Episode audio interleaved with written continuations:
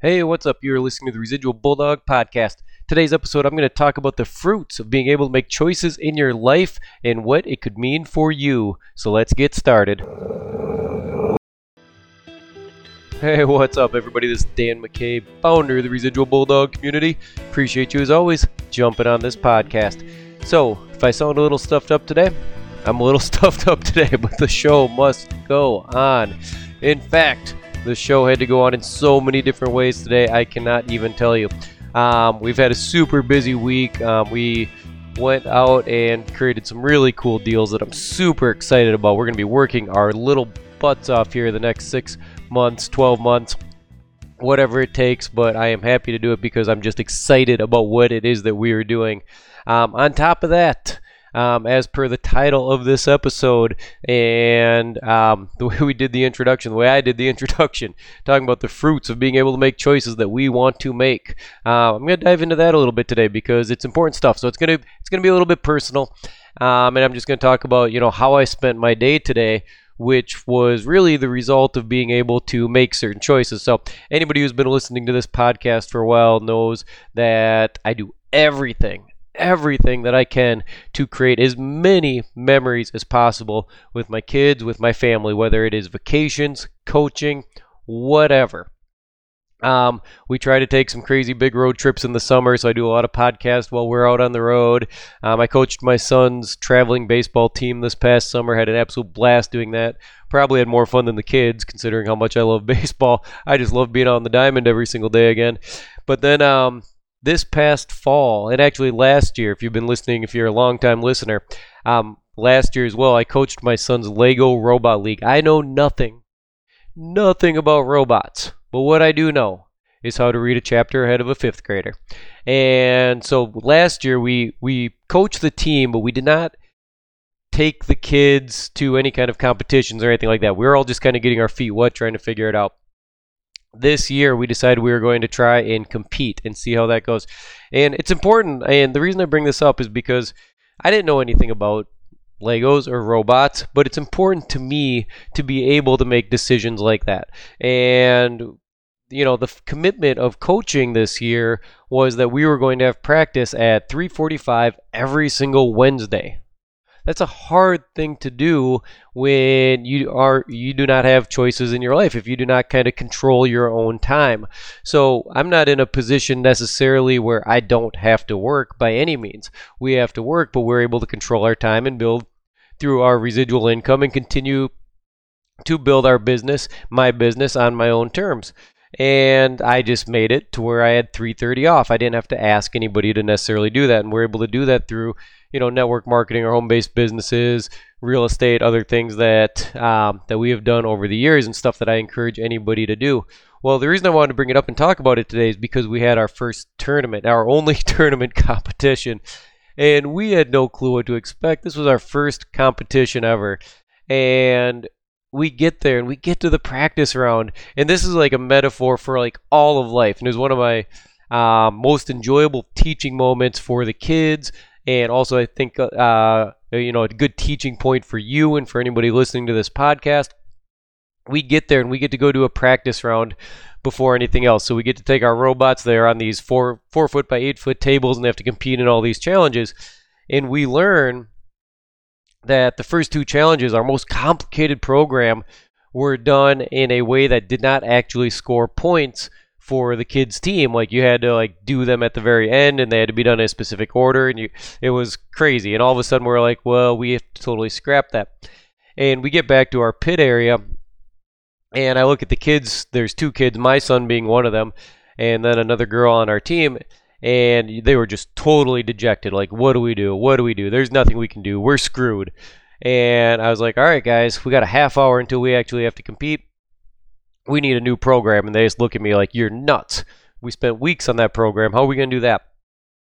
And we um we um were able to create a simplified idea of the exact same program, and they got to work. They programmed it, they dialed it in, and all of a sudden, boom, it was working and it was perfect. And I was like, holy cow, like, yes, we had to miss out on one of the challenges. We were only able to do half of it.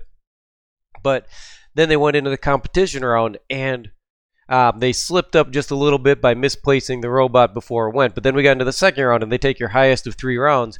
And in the second round, the first two groups, we went from us being the first group to us having to be the last group. And there's three groups on our team um, to go.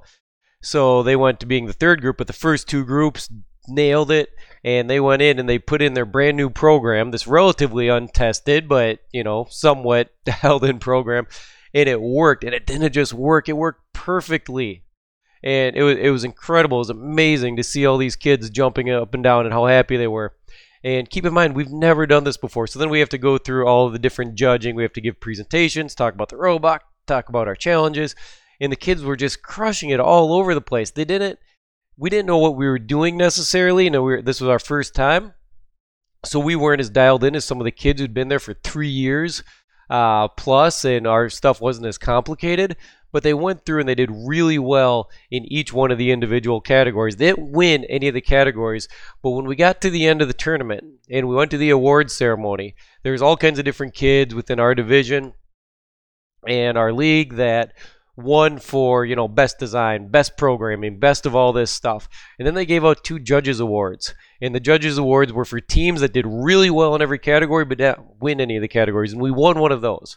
And if you ask me, I would almost rather win one of those, because we were one team there, one of two teams out of forty-eight teams that won those awards, which I thought was incredible. And so super proud of them. And then they got around to, um, at the very end, they listed the top teams from the three different divisions, and the top four from each division got to go on to sectionals.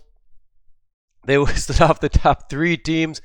And then they're um, in our division, and the fourth team, boom, we got it. And I was like, oh, these are the moments you live for. It was so exciting. It was so much fun.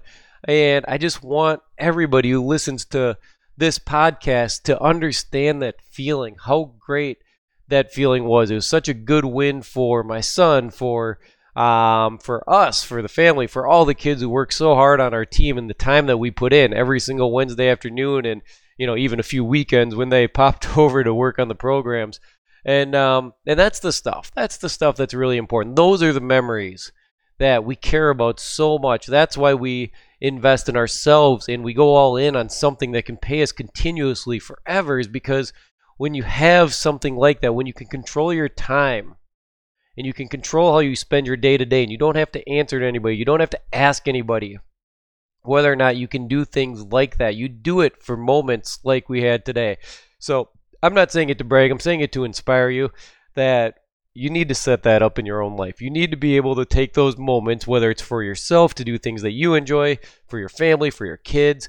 I don't care what it is. Uh, but take that time out for yourself and make sure you can get out there and actually live some of the fruits and opportunities and possibilities that are existing for you Um, on any given any given day, any given moment, and that when opportunities come up, you have the ability just to say, yes, I'm going to do it.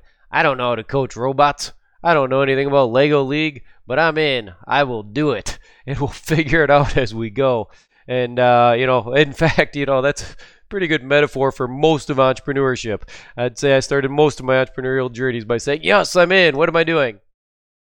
And it just happened to work out. So, anyway, sorry you guys had to suffer me through me having this kind of nasally voice today, but um, hopefully you got a message out of this story, and um, I really appreciate everybody who listens to this this podcast, and I just I love coming on here every single week. So we'll get back to business next week, but for right now, um, this was just too good not to share. And if you listen to this podcast enough, you know I like to share a lot of a lot of my journey, my story, and things that are going on in my life. So appreciate you guys as always. And if you could pop on over to our social media pages, like our pages, join our group, become a part of the conversation. And if you're interested in seeing how we can help you go out there and start building a residual income, um, I'd love to have you hop on over to the residual bulldog dot com page, fill out the survey on the main page, and um, we'll be glad to connect with you in any which way we can. If we can help you and point you in the right direction, we would love to do just that. So, all right, take care, everybody. We'll talk to you soon. Appreciate you. Thank you.